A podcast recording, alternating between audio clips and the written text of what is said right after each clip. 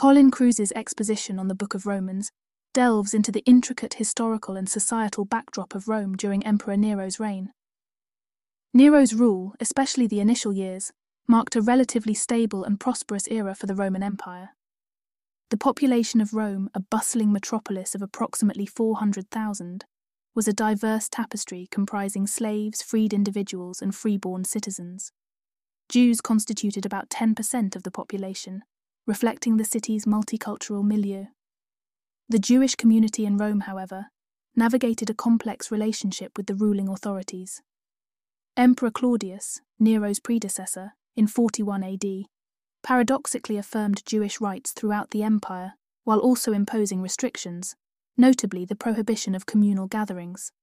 The situation escalated to a point where Claudius expelled the Jews from Rome in 49 AD, a decision attributed to disturbances linked to Chrestus, possibly indicating conflicts surrounding the figure of Christ. This expulsion is documented by both Luke in the Acts and the historian Suetonius, though the interpretation of these events is subject to debate. Some scholars argue that Luke's account might be hyperbolic, pointing to the absence of any significant reference to this presumably traumatic event in later texts, and the lack of palpable tension between Jews and Christians in subsequent Roman narratives. Despite the ambiguities surrounding the expulsion, the return of the Jews to Rome after Claudius's death in 54 AD marks a significant phase. By 58 AD, when Paul composed his epistle to the Romans, and more so by his arrival in the city around 60 AD, the Jewish community had re established itself. The lapse of time since the expulsion could explain the diminishing impact of this event on the collective memory of the Jews in Rome, as depicted in later accounts. Kruse emphasizes the importance of these historical nuances, suggesting that despite the complexities and potential exaggerations in the records, the core narratives provided by Luke and Suetonius offer valuable insights into the socio religious landscape of early Christian Rome. Also, Kruse's analysis of the Christian community in Rome accentuates its dynamic and multi ethnic nature, shaped significantly by historical events and social structures. Initially, the community was predominantly Jewish, likely established by Jewish believers who were present at Pentecost in Jerusalem. These individuals, who could have been travellers, immigrants, or merchants, laid the foundation of Christianity in the heart of the Roman Empire. The character of the Christian community underwent a significant transformation following Emperor Claudius's edict in AD 49, which expelled Jews from Rome. This led to a predominantly Gentile composition of the community until the edict lapsed with Claudius's death in AD 54 allowing Jews to return and reintegrate into the Christian community. Kruse addresses the debate regarding the intended audience of Paul's epistle to the Romans, contending that despite some views that it was solely addressed to Gentiles, evidence suggests a mixed audience. Notably, the mention of Jewish names in Romans 16 indicates that Jewish believers were also considered part of the audience, suggesting a community composed of both Jewish and Gentile believers. Moreover, Kruse elaborates on the geographical spread and social makeup of the Roman Christian community. Beyond Rome, Christians were present in places like Puteoli, affirming the broader reach of early Christianity. Within Rome, most Christians lived in poverty stricken areas, residing in insulae, which were overcrowded and prone to fires. The community had a significant number of slaves and freed individuals, distinguishing it from other Pauline communities like Corinth which represented a broader cross section of society. This socio-economic backdrop, coupled with hints of persecution referenced in Paul's epistles, paints a picture of a community that was not only diverse in its ethnic and religious origins, but also in its social standing and the challenges it faced in the capital of the Roman Empire. Furthermore, Kruse, in his exposition on Paul's situation in the Book of Romans, elucidates the profound transformation and mission of Paul following his encounter with the risen Christ.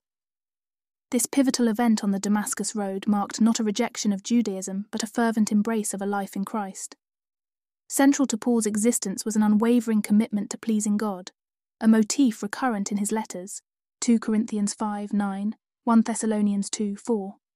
This commitment manifested in a relentless drive to disseminate the gospel, particularly among Gentiles, a mission he pursued with a sense of divine obligation Romans 1:14, 1 Corinthians 9:16 and financial disinterest, ensuring that the gospel's purity was not marred by monetary motives 1 Corinthians 9:18, 2 Corinthians 11:7. Kruse asserts Paul's pastoral heart, highlighting his dedication not just to evangelism, but also to the spiritual maturation of believers. Paul's ministry was characterized by a vigilant guardianship over the faith of new converts, protecting them from deceptive teachings that threatened their devotion to Christ. 2 Corinthians 11 2 3. This protective instinct was particularly pronounced towards Gentile converts, whether they were direct results of his apostolic labor or not. In addition, the narrative dives into the complexities and constraints of Paul's ministry. His aspirations to preach in uncharted territories were often hindered by pressing needs within established Christian communities. His letter to the Corinthians, for instance, reveals his strategic and patient approach to ministry expansion, conditioned by the maturity and stability of the believers.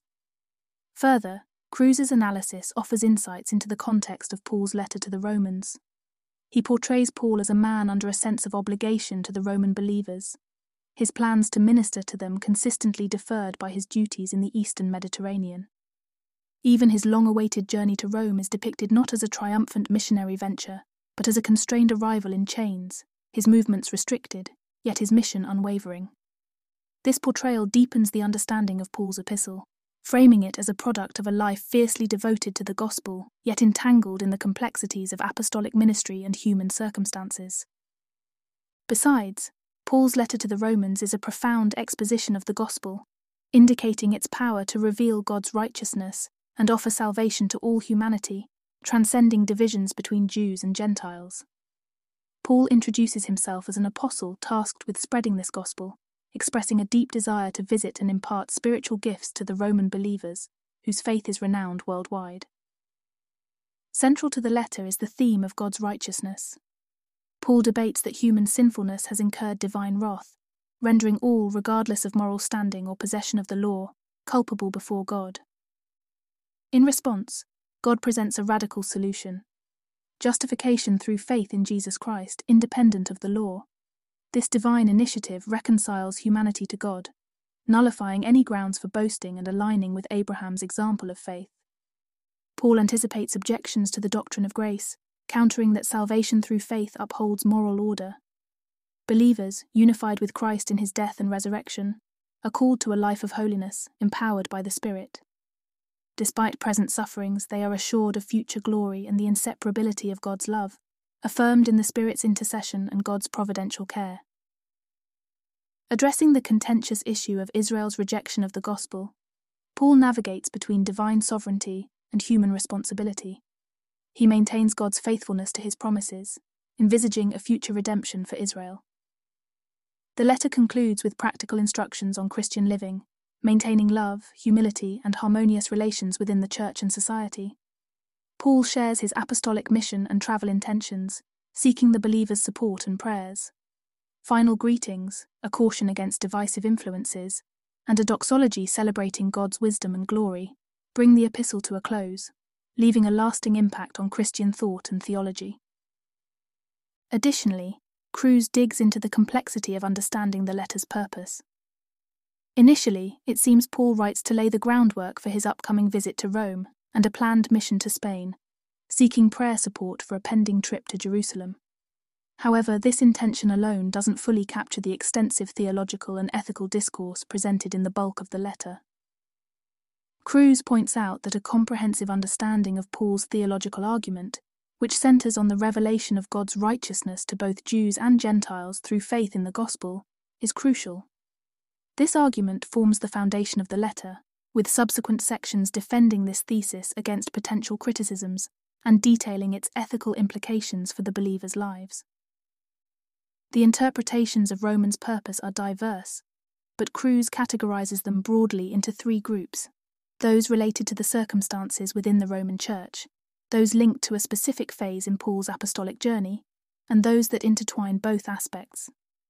These perspectives range from addressing organizational and doctrinal conflicts within the Roman Church to encapsulating Paul's gospel in the wake of his apostolic experiences and preparing the Roman community for his impending visit and broader mission objectives. Kruse proposes that the letter's primary aim is to minister to the Roman believers under Paul's apostolic care, ensuring a robust understanding of the gospel. This understanding is pivotal for their sanctification by the Holy Spirit, making them an acceptable offering to God. This aim encapsulates addressing internal church conflicts, countering objections to Paul's gospel, and fostering a unified community. Such comprehensive doctrinal exposition and defense align with Paul's broader logistical and missionary goals, including laying the groundwork for his visit, his missionary work in Spain, and garnering prayer support for his Jerusalem journey. Also, Kruse's interpretation of Paul's letter to the Romans presents it as a multifaceted and intricate text, challenging to categorize within traditional literary genres. The epistle commences and concludes with segments typical of personal correspondence, encompassing greetings, a snapshot of Paul's current circumstances, future intentions, a plea for support, and a doxology. However, the core of the letter is distinctively different, unfolding as an elaborate theological discourse that meticulously explicates and vindicates the gospel. This central treatise is succeeded by a significant ethical section, delineating the practical ramifications of the gospel for moral conduct. Kruse disputes that Romans resists simplistic classification. It transcends the boundaries of a mere theological treatise or letter essay due to its personal introductory and concluding remarks. It cannot be wholly identified as epideictic or celebratory of shared values, despite containing elements of this style, because it also incorporates substantial exhortatory content, urging readers towards specific behaviours. The perspective that views it as an ambassadorial letter lobbying support for a mission in Spain is seen as inadequate, as this does not fully account for the extensive theological discussions in the main body. Moreover, Kruse reiterates the rhetorical richness of Romans. Paul masterfully employs a variety of rhetorical techniques, such as diatribe, internal dialogue, and speech in character, to engage and persuade his audience. The letter is interspersed with creedal affirmations, hymns, scriptural references, and diverse forms of argumentation, including syllogistic and midrashic reasoning. Furthermore, it is stylistically sophisticated, utilizing rhetorical devices like parallelism, anaphora, homoioteleuton, and chiasm to enhance its literary and persuasive impact. In sum, Kruse suggests that Romans is best perceived as a complex hybrid letter that skillfully integrates multiple forms and styles to convey its profound theological and ethical messages. Furthermore, Kruse presents a compelling argument for the Pauline authorship of the Epistle to the Romans, situating its composition during Paul's stay in Corinth. The letter itself contains intrinsic evidence supporting this assertion. Notably, Romans 16:23 references individuals such as Gaius, a figure known for extending hospitality to Paul and the Corinthian church, and Erastus, identified as the city's director of public works.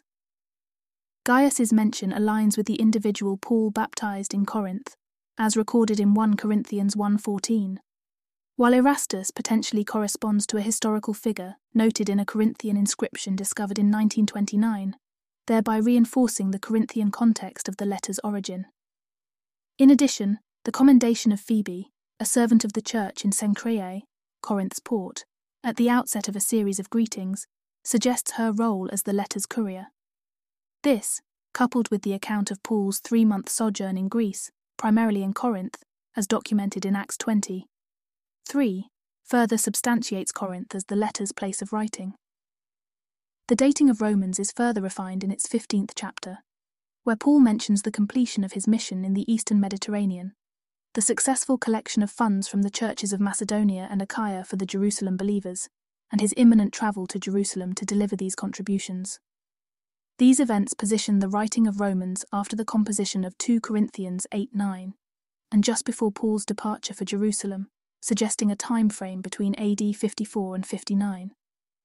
While the exact date remains debated among scholars, the contextual and textual evidence robustly supports the Corinthian origin and the mid first century composition of the Epistle to the Romans. Besides, Kruse in his commentary addresses the debate surrounding the integrity of the Book of Romans focusing specifically on Chapter 16. The discussion centers around the textual variations, particularly the placement of the doxology, traditionally located at Romans 16:25 27. The textual tradition presents six distinct arrangements for the doxology's placement, which has led scholars to various interpretations regarding the structure and composition of Romans. Despite these variations, the consensus among scholars leans towards accepting the authenticity of Romans 16, 123. Kruse contributes to this consensus by offering compelling arguments for considering chapter 16 as an integral part of the epistle.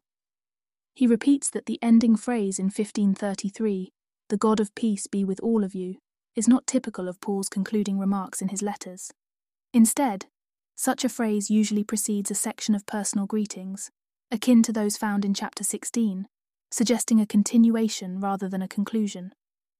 Additionally, Kruse underlines the absence of any manuscript evidence indicating that Romans concluded at chapter 15. The manuscripts consistently either include or omit chapters 15 and 16 together, implying their interconnectedness. The unique nature of chapter 16, abundant with personal greetings, also supports its authenticity. It reflects Paul's situation accurately, writing to a church he did not establish or visit, yet from whom he seeks support for his mission a context well established in the preceding chapters. Moreover, Kruse aligns the content of chapter 16 with the historical and geographical details presented in chapters 115. The narrative of Romans 15 19 29 suggests that Paul penned the letter from Greece at the end of his third missionary journey. This setting corresponds with the details in chapter 16, where Paul, situated in Greece, entrusts the letter to Phoebe from Cenchreae and includes greetings from his companions, such as Timothy, Sosipater, and Gaius, who are likely to have been with him during this period. In essence, Kruse advocates for treating chapter 16 as an integral part of Romans, providing a well reasoned argument based on textual analysis, manuscript evidence, and contextual alignment with the rest of the epistle. Furthermore, Kruse's examination in Romans 9, the influence of the new perspective, centers on the transformative shift in Pauline studies initiated by E.P. Sanders' seminal work, Paul and Palestinian Judaism. This shift, often termed the New Perspective, championed by James Dunn, revolutionized the interpretation of Paul's letters, prompting a re-evaluation of first century Judaism's portrayal. At the heart of Sanders's thesis is covenantal nomism, a term he coined to describe the essence of Palestinian Judaism. This concept, derived from Sanders's meticulous analysis of Jewish texts spanning from 200 BC to AD 200, presents a relational framework between God and Israel. It's characterized by divine selection, the giving of the law, and a covenant sustained through obedience, divine mercy, and atonement. This paradigm challenged the prevailing perception of Judaism as merely a legalistic pursuit of righteousness, spotlighting the dynamic interplay between divine grace and human obligation. Despite its groundbreaking nature, Sanders' approach attracted critical scrutiny. Jacob Neusner disputed the natural emergence of Sanders' categories, getting in and staying in, from the Jewish texts, suggesting instead that they were artifacts of Pauline scholarship. Scholars like Westerholm and Schreiner, while appreciating Sanders' dismissal of the caricature of Judaism as graceless, contend that Jewish soteriology did incorporate a form of legalism hinged on a synergistic view of salvation a cooperative effort between divine grace and human deeds. In a comprehensive critique, Carson, O'Brien, and Seifrid debate that while covenantal nomism captures certain facets of Second Temple Judaism, it oversimplifies and fails to represent the full spectrum of Jewish theological thought. They dispute that this singular perspective should not dominate New Testament interpretation, especially of Paul's writings, due to its reductionist and sometimes misleading nature. Kruse's discourse thus sheds light on the profound implications of the new perspective, acknowledging its substantial contributions to understanding early Judaism and Pauline Christianity, while also recognizing its limitations and the need for a more nuanced, multifaceted approach. In addition, Kruse's exploration into Pauline Christianity through the lens of E.P. Sanders' research unveils a critical distinction between traditional Palestinian Judaism and the teachings of Paul. Sanders, after thoroughly examining the seven letters universally accepted as Paul's authentic writings Romans 1 and 2 Corinthians, Galatians, Philippians, 1 Thessalonians, and Philemon, identifies the core of Paul's religion as participationist eschatology. This term encapsulates the idea that the essence of salvation and transformation in Pauline thought is achieved through a mystical union with Christ's death and resurrection. This union with Christ is not only initiatory but requires continual allegiance, unless deliberately breached by the believer. A pivotal divergence Sanders underscores between Jewish and Pauline understandings relates to the concept of righteousness. In Jewish tradition, righteousness hinges on adherence to the Torah and repentance, serving to maintain one's elected status within the covenant community. Conversely, Pauline Christianity conceptualizes righteousness as being inherently linked with salvation through Christ. According to Paul, righteousness, or being justified, signifies an entrance into salvation, significantly shifting the focus from maintaining one's place within the elect to the initial act of becoming part of the saved. This reorientation of righteousness from a status to be maintained by law adherence to an initiating act of grace through faith in Christ strongly critiques traditional understandings within Judaism. However, Sanders stresses that Paul's critique is not based on a perceived legalism within Judaism, but rather on its absence of Christian enlightenment. The repercussions of Sanders' work challenge long standing interpretations within Protestant theology, particularly the Reformation's strong emphasis on justification by faith. By reframing first century Judaism and Paul's letters away from a strict dichotomy of law versus grace, Sanders invites a broader re evaluation of Pauline theology. He posits that the essence of Paul's disagreement with Judaism is not its legal structure or pursuit of righteousness through works, but simply that it does not encompass the transformative vision of Christianity. Consequently, Sanders' analysis provides critical insights that potentially recalibrate theological understanding and biblical exegesis, pushing scholars to reconsider traditional narratives about the relationship between law, grace, and righteousness in Pauline thought. Further, James Dunn builds upon the work of E.P. Sanders to challenge long standing misconceptions about first century Judaism's relationship with the law. While appreciating Sanders' contributions, Dunn argues that Sanders missed a pivotal opportunity to examine the nuances of how Apostle Paul's theology intersects with Judaism's concept of covenantal nomism. According to Dunn, when Paul criticizes works of the law, he specifically targets key Jewish identity markers circumcision, dietary laws, and Sabbath observance. These practices, Dunn contends, were not merely religious rites, but were central to Jewish self identity and their understanding of covenantal relationship with God. He posits that Paul's denial of justification through these works directly challenges the foundational Jewish belief that adherence to these specific laws was intertwined with, or even essential for, maintaining their covenant status with God. However, Dunn's interpretation faced significant scrutiny. Critics accentuated that viewing works of the law solely as these identity markers fails to capture the broader scope of the term as understood in Jewish tradition. For them, it encompassed a commitment to all the commands of the Mosaic Law, a comprehensive obedience stemming from the covenant made with Moses. Furthermore, they debate that Paul's denouncement of seeking justification through works of the law in Romans 3:20 springs from a recognition of a more generalized failure to adhere to the law's moral demands among Jews, rather than a specific criticism of circumcision, dietary laws, or Sabbath observance. In response to criticism, Dunn later refined his stance, admitting that works of the law indeed refer more broadly to the entire Mosaic law, while still affirming that certain practices demarcate Jewish distinctiveness. He posits that understanding the social function of these laws, how they define and preserve Jewish identity, helps reconcile the apparent contradictions in Paul's assessment of the law.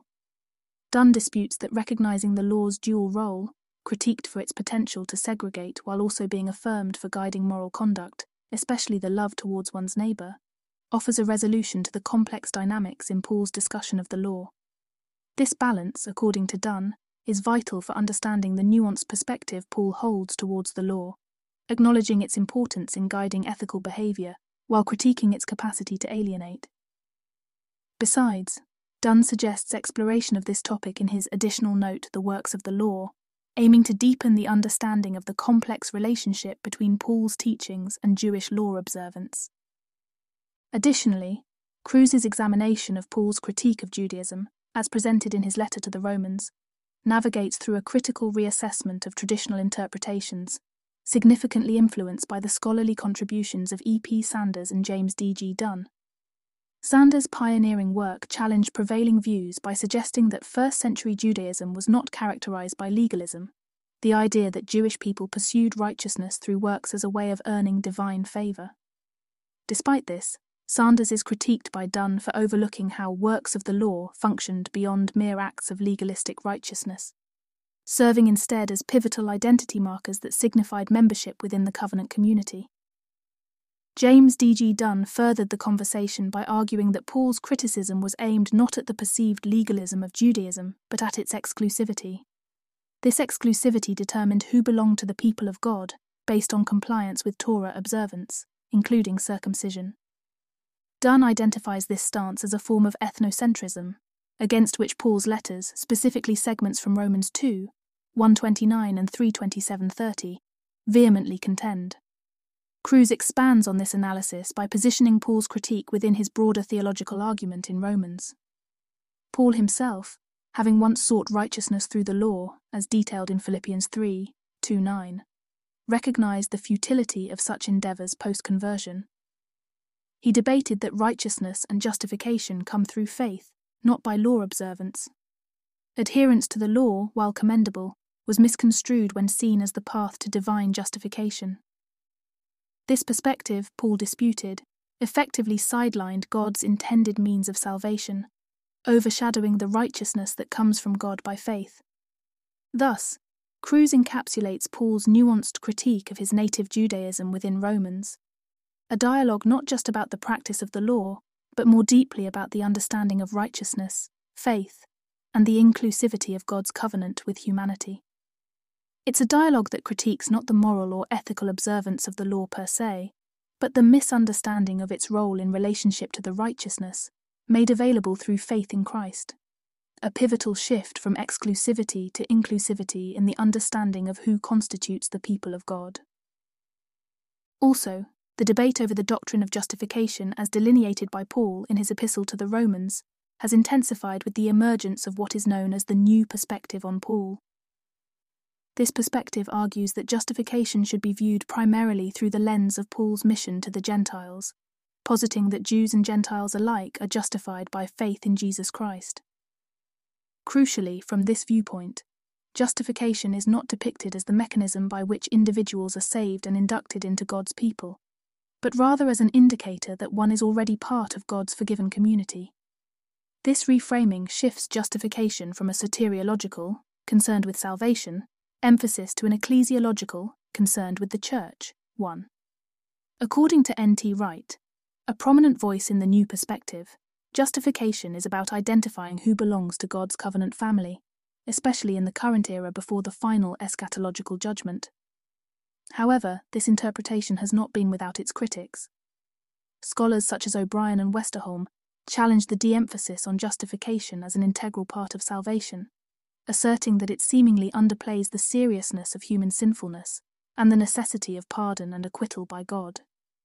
The reorientation is seen to potentially sideline the critical aspect of Paul's message, that of individual redemption and justification by faith alone, a cornerstone of Reformation theology. Despite these critiques, proponents like Dunn and Wright have endeavoured to clarify their stance contending that their emphasis on the ecclesiological aspect of justification is not meant to minimize its soteriological significance. They maintain that their approach does not detract from the Reformation's insights, but rather situates justification within the broader scope of covenant theology. Wright, in particular, seeks to recalibrate the understanding of justification as both a declaration of righteousness through Jesus' sacrifice and an affirmation of belonging to God's true covenant community. This ongoing dialogue highlights the nuanced and complex nature of Pauline theology, indicating the challenge of holding in balance the individual and communal dimensions of justification. The debate reflects the vibrant and evolving character of biblical interpretation, inviting continual re examination of foundational theological concepts. Moreover, Kruse's in depth exploration into the Book of Romans offers a nuanced understanding of Second Temple Judaism and its relation to the Apostle Paul's teachings, particularly on the contentious issue of justification by faith. Kruse begins by challenging the oversimplified portrayal of Second Temple Judaism solely as covenantal nomism. He debates that the literature from this period depicts a more complex religious landscape where covenantal nomism and legalistic tendencies coexist. This distinction is vital for comprehending the backdrop against which Paul articulated his theological insights. Furthermore, Kruse addresses the evolving interpretation of works of the law.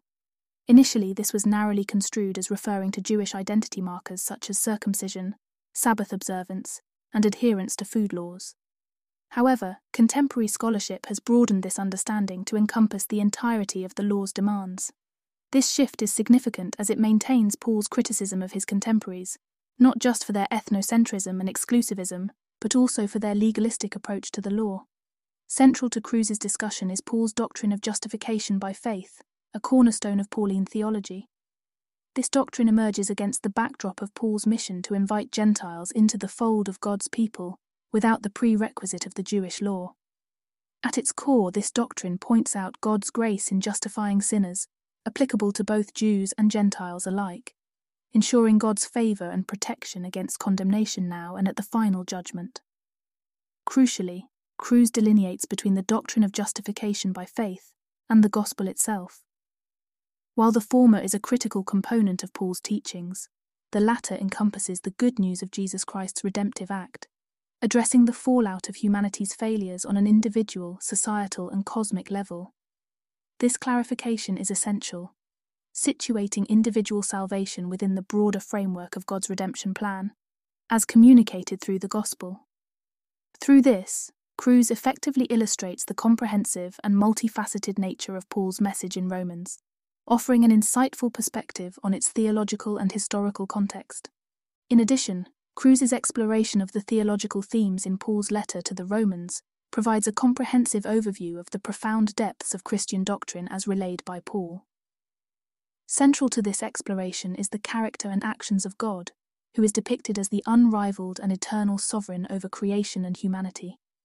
God's oneness, immortality, and immeasurable wisdom set the foundations for understanding his interactions with the world. A pivotal theme is the righteousness of God, which is manifest in his just decrees and judgments, and most significantly, through the Gospel's revelation. This saving righteousness transcends the confines of the Mosaic law, offering redemption and a right relationship with God to all who believe, irrespective of their background. It reiterates God's equitable nature, showing him as both just and the justifier through the sacrificial atonement of Jesus Christ. God's love is another cornerstone theme, demonstrated unequivocally through the death of Christ for sinners. This love is not a passive attribute, but is actively poured into the hearts of believers via the Holy Spirit, cementing their inseparability from God's affection. Remarkably, God's love extends even to the non believing Israelites, revealing the irrevocable nature of his gifts and calling. The sovereignty of God is repeatedly articulated, repeating his ultimate authority over creation, history, and salvation. God's will is behind the establishment of governing authorities, the provision of mercy, and the hardening of hearts, all serving his divine purposes. The grace of God is presented as a transformative and sustaining power that enables believers to live in righteousness and freedom from sin. This grace justifies them, similar to Abraham, and inaugurates a new reign of life through Christ, in stark contrast to the death ushered in by Adam's trespass. God as the primary agent of salvation is a theme that binds the letter together, showcasing his initiative in making salvation known and attainable to humanity. Believers are adopted into God's family, made heirs with Christ, and promised glorification, embodying the ultimate expression of God's loving and redemptive plan for humanity. Kruse's discussion elevates these themes not only as theological concepts, but as realities that shape Christian identity, ethics, and hope, rooted in the profound reality of God's character and actions as revealed in Romans. Further, Kruse articulates a profound comprehension of the theological and Christological dimensions inherent in the text, underlining the critical significance of Jesus Christ as the pivotal conduit through which God executes his plan of salvation and interacts with humanity. The discourse meticulously navigates through the multifaceted roles and identities of Jesus Christ, encapsulating his human and divine nature, his indispensable function in the justification and redemption of believers, and the perpetual impact of his ministry. Kruse underscores the theology that all divine operations, especially those concerning human salvation, are effectuated through Christ. This fundamental principle is illustrated through several assertive scriptural references where the judgment of humanity, the justification of sinners, the attainment of peace with God, and the promise of eternal life are all facilitated through the mediating presence of Christ Jesus. This emphasizes the role of Jesus not only as a messenger of God's grace, but as the very embodiment of that grace, securing reconciliation between a righteous God and fallen humanity. Crucially, Romans provides a nuanced portrayal of Christ's identity, straddling his human lineage as a descendant of the Jews and his divine endorsement as the Son of God, a truth powerfully ratified through his resurrection. This event not only vindicates Jesus' divinity, but declares him the sovereign over both life and death, delineating his authoritative stance in the cosmic order without conflating his identity with that of God the Father, to whom the title Theos is uniquely attributed. Besides, the letter illuminates the salvific work accomplished by Christ's atoning death, picturing it as the crux of redemption. This sacrificial act eradicates any potential condemnation for those who place their faith in him, emancipating believers from the enslavement to sin and the rigorous demands of the law. Through his death and resurrection, believers are invited into a life characterized by freedom, spiritual vitality, and fruitful service to God. Additionally, Christ's resurrection marks not merely the cessation of the law's dominion, but inaugurates a new covenant era animated by the Holy Spirit.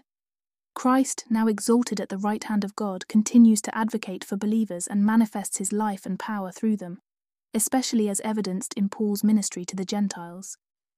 Through miraculous signs and wonders, Paul's apostolic work, underpinned by the power of the Spirit, stands as a testament to the ongoing ministry of Jesus Christ in bringing about the obedience of faith among the nations. Also, Kruse's examination of the Holy Spirit's role in the Book of Romans offers a rich and multifaceted theological perspective that adds profound depth to the understanding of the Holy Spirit within the framework of early Christian belief and practice. Romans, a text deeply entrenched in theological, Christological, and pneumatological insights, accords significant attention to the Holy Spirit accentuating its intrinsic connection to the divine nature and mission of God the Father and Jesus Christ. By exploring the various titles attributed to the Holy Spirit, including the Holy Spirit, the Spirit of God, the Spirit of Christ, the Spirit of Holiness, and the Spirit of Adoption, Kruse articulates the complex and intimate relationship that the Spirit holds with both the Father and the Son, thus serving as a pivotal element in the unfolding concept of the Trinity within Christian theology. The Holy Spirit's activity in Romans spans the gamut of divine action, from affirming Christ's sonship and role by his resurrection to facilitating the believer's transformation and perseverance. This includes causing a true transformation of the heart, symbolized through spiritual circumcision, pouring out God's love into believers' hearts, thus establishing a personal and communal connection with the divine, liberating believers from the power of sin and death, illuminating the path towards a life led by the Spirit, away from the legalistic confines of the law. Moreover, the Spirit's indwelling enables believers to overcome bodily sin, assures them of their status as God's children, imbues them with a hopeful anticipation of future glory, aids in their weaknesses, particularly through intercessory prayers, and sanctifies them, making them a fitting offering to God. The spiritual empowerment is also affirmed in the Apostle Paul's missionary endeavors, attributing his successes to the Spirit's power. Kruse's detailed analysis asserts the essential, empowering presence of the Holy Spirit in guiding believers towards a Christ centered life.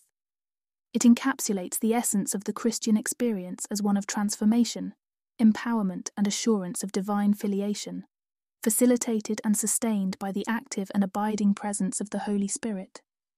Through this lens, the Holy Spirit emerges not merely as a doctrinal point of discussion, but as an active force in the believer's life, offering a pathway to holiness, purpose, and divine relationship within the Christian narrative. Furthermore, Kruse's insightful examination of Romans, particularly focusing on Romans 1:16 17, explores the Gospel's portrayal as the power of God for salvation to everyone who believes, through which the righteousness of God is revealed.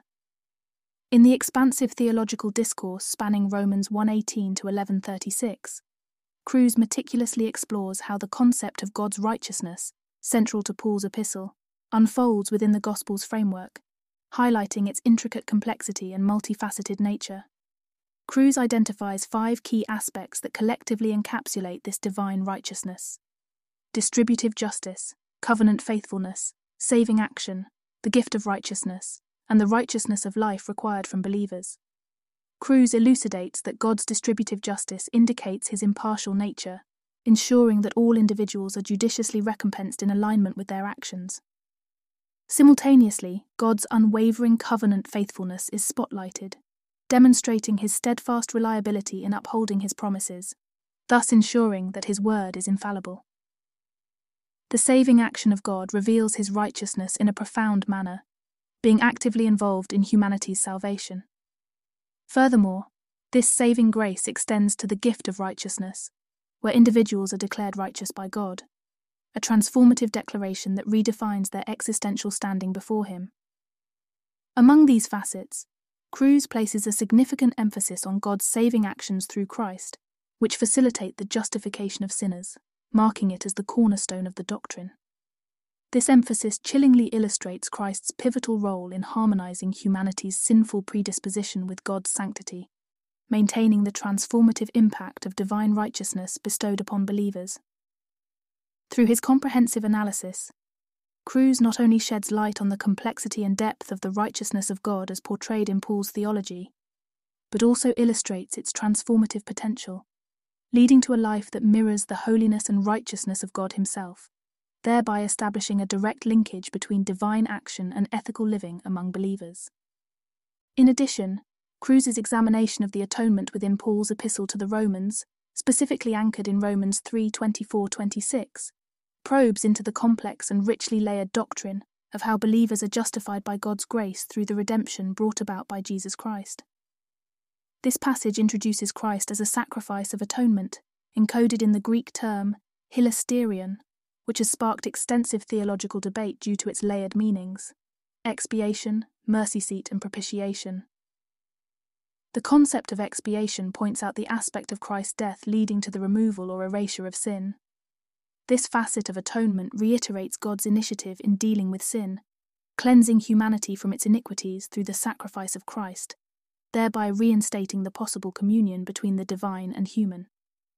Further, Kruse suggests the possibility of hilasterion alluding to the mercy seat, a crucial element in the Jewish Day of Atonement rituals, where the high priest would apply the blood of sacrifices.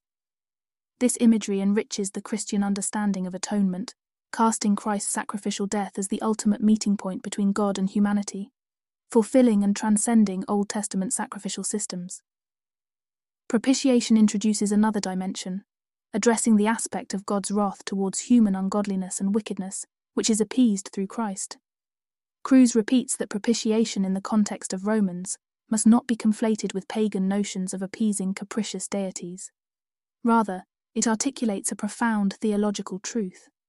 God, in his love, initiated reconciling humanity to himself by offering his Son as the atoning sacrifice, quelling the divine wrath not through human action, but through divine self giving.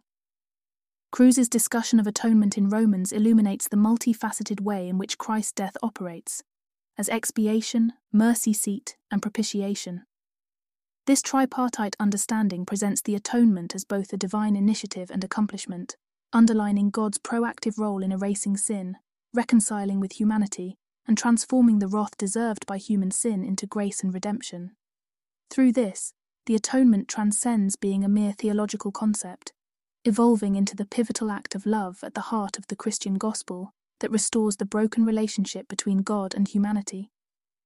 Besides, Kruse's exploration of Paul's doctrine of justification in his epistle to the Romans delves deeply into a foundational element of Christian theology, articulating that justification extends beyond a mere defense for Gentile inclusion within God's covenant people. According to Kruse, Paul's discussions on justification while initially used to advocate for Gentile rights, inherently cover a more extensive theological ground, addressing the very nature of salvation and God's grace towards humanity. At its core, justification represents God's gracious act of declaring sinners righteous through their faith in Jesus Christ, thus resolving the divine paradox of being just while justifying the ungodly without compromising his own righteousness. Kruse underscores that Paul views justification through a forensic lens, focusing on God's judicial act of declaring faith holding sinners as righteous based on the redemptive work of Christ. This forensic act is deeply rooted in the sacrificial death and resurrection of Jesus, which not only resolves the sin problem but also secures believers a favorable status before God. emphasizing pivotal verses in Romans where Paul elaborates on justification being achieved through Christ's blood and obedience. Kruse accentuates that belief in Christ, triggers this transformative judicial decree. Additionally, Kruse affirms that justification, according to Paul, is not a future hope but a current reality for believers, ushering in a state of peace with God and a host of ensuing blessings. This present status enjoyed by the justified includes assurance against condemnation, divine advocacy by Christ, and an unbreakable bond with God's love. The ultimate confirmation of this justified state awaits at the final judgment, ensuring believers of their eternal security and fostering a deep seated assurance of God's unwavering support and favour. Through Kruse's analysis, it becomes evident that Paul's doctrine of justification is intricately woven into the fabric of Christian salvation history, encapsulating the profound grace and mercy of God towards humanity, and ensuring believers of their standing in God's redemptive plan. Also, Kruse dives into the paramount importance of faith within the Christian gospel, as outlined by the Apostle Paul. Faith emerges from Kruse's analysis not merely as a theological concept, but as the very linchpin that activates the power of salvation accessible to all who believe. Paul, pressed by a divine mandate, views himself as an emissary of the gospel, specifically tasked with inviting humanity to a unique form of obedience, an obedience that is not grounded in legalistic adherence, but in a heartfelt faith response to the divine message. Central to Paul's exposition is the conviction that the revelation of God's righteousness, a central theme of the gospel, initiates and sustains the faith of the believers, seamlessly weaving together the destinies of Jews and Gentiles under the umbrella of God's universal call for faith. This righteousness from God, which justifies and redeems, is squarely predicated on faith, relegating the observance of the law to a subordinate role in the economy of salvation. Kruse astutely draws attention to the narrative of Abraham, which Paul employs to crystallize the concept of faith based righteousness. Abraham's belief, marked by an unwavering trust in God's promises beyond human reason or works, is presented as the archetype of faith. His justification before God, prior to the institution of circumcision or the fulfillment of the law, reinforces the narrative that divine righteousness is a gift accessible through faith alone. Abraham's faith, characterized by an unshakable confidence in God's capacity and willingness to fulfill his promises, encapsulates the essence and nature of the faith through which all believers are justified. Through Kruse's analysis, faith in Romans is unveiled as a dynamic and transformative trust in God's salvific promise through Jesus Christ. This faith transcends mere cognitive agreement embodying a lived reliance on and adherence to God's word. In doing so, it forges a path to righteousness that bypasses legalistic observances, uniting believers across different communities in a shared experience of divine redemption. This interpretation upholds faith as the foundational element through which the power of the gospel unfurls, offering salvation and righteousness to all who embrace it. Moreover, Kruse's examination of the Mosaic law within the context of the Apostle Paul's letter to the Romans provides a nuanced understanding of the law's role in the new Christian dispensation. Paul's mission to the Gentiles necessitated a theological framework that included them within God's covenant, without adhering to the Jewish law, specifically circumcision and the detailed observances contained within the Mosaic law. This, however, did not imply that the law was of no value. On the contrary, Paul acknowledged that the law was a significant gift to Israel, offering profound moral and spiritual instruction and enabling them to live in a manner pleasing to God. Nevertheless, Paul asserted a dual role of the law. While it highlighted what constituted sin, thus increasing the awareness of sin, it simultaneously indicated the overwhelming abundance of God's grace. In this sense, the law served to make humanity acutely aware of its need for God's grace. With the death and resurrection of Jesus Christ, according to Paul, the regulatory authority of the law over the lives of believers came to an end. This transition symbolizes a move from a relationship with God based on adherence to the law to one grounded in the Spirit's guidance. This shift does not lead to lawlessness, but rather to a life inspired by the Spirit, characterized by love and grace, which captures the essence of the law's moral and ethical teachings. Furthermore, Kruse addresses the continuing role of the law as an educational tool for believers, aiding in the understanding of sin, righteousness, and godly living. While not a regulatory framework, the Old Testament remains relevant, testifying to the gospel and offering wisdom for living when interpreted through the revelation of Christ. This perspective reshapes the believer's relationship with the law, transitioning from a legalistic adherence to a relationship founded on grace, spirit led living, and love, fulfilling the law's deepest intentions. In addition, Kruse intricately examines the nuanced role of Israel in God's redemptive narrative. Central to Paul's discourse is the premise that both Jews and Gentiles are similarly positioned concerning sin, judgment, and the opportunity for salvation. Notwithstanding, Paul recognizes Israel's distinctive standing, marked by their divine adoption, possession of the covenants, the law, and the lineage of the Messiah, maintaining the significant heritage and responsibilities bestowed upon the Jews. Despite these privileges, many in Israel did not embrace the gospel, raising doubts about the effectiveness of God's promises. Addressing this, Paul clarifies that true Israel transcends mere lineage, pointing out God's sovereign right to show mercy or harden hearts, independent of human merit or lineage. Further, he attributes part of the responsibility for Israel's predicament to their self righteous pursuit, failing to recognize and submit to the righteousness of God offered through faith. Yet the narrative of Israel is not concluded with rejection. Paul assures that God's commitment to his people persists, evidenced by a remnant of faithful Israelites. He portrays Israel's rejection as providential, facilitating the spread of the gospel among Gentiles, yet anticipates a future reconciliatory turn for Israel. This eventual acceptance by Israel, Paul suggests, will have profound implications, ushering in a more abundant life and fulfillment of God's promises. Paul warns the Gentile believers against arrogance, revealing a divine mystery. Israel's hardening is partial and temporary, destined to last until the Gentile inclusion is complete. The eventual salvation of all Israel is a complex and debated concept, with one plausible interpretation being the collective salvation of God's elect from Israel across the ages, affirming the enduring faithfulness of God to his covenant people. Last but not least, Kruse's exploration into the centrum Paulinum the heart of Paul's theology, is intricate due to Paul's letters being context specific, predominantly addressing immediate theological or pastoral issues. The letter to the Romans, though not devoid of situational influences, offers the most comprehensive insight into Paul's theological core. Various interpretations of the Centrum Paulinum have emerged over time. Historically, Protestant theology reiterated justification by faith as central, However, scholars like Wrede and Schweitzer critiqued this, viewing it as contextually driven rather than a core element, with Schweitzer suggesting a quasi physical union with Christ through baptism as central. Sanders shifted the focus to God's saving action in Christ, facilitating human participation via unity with Christ. The concept of salvation history became prominent with thinkers like Cullmann and Stendahl, who saw God's saving acts, culminating in Christ, as the central theme. Käsemann integrated justification with salvation history, advocating for its primacy. Ridderbos and Ladd introduced perspectives repeating the work of Christ within redemptive history and the inbreaking of the new age in Christ, respectively.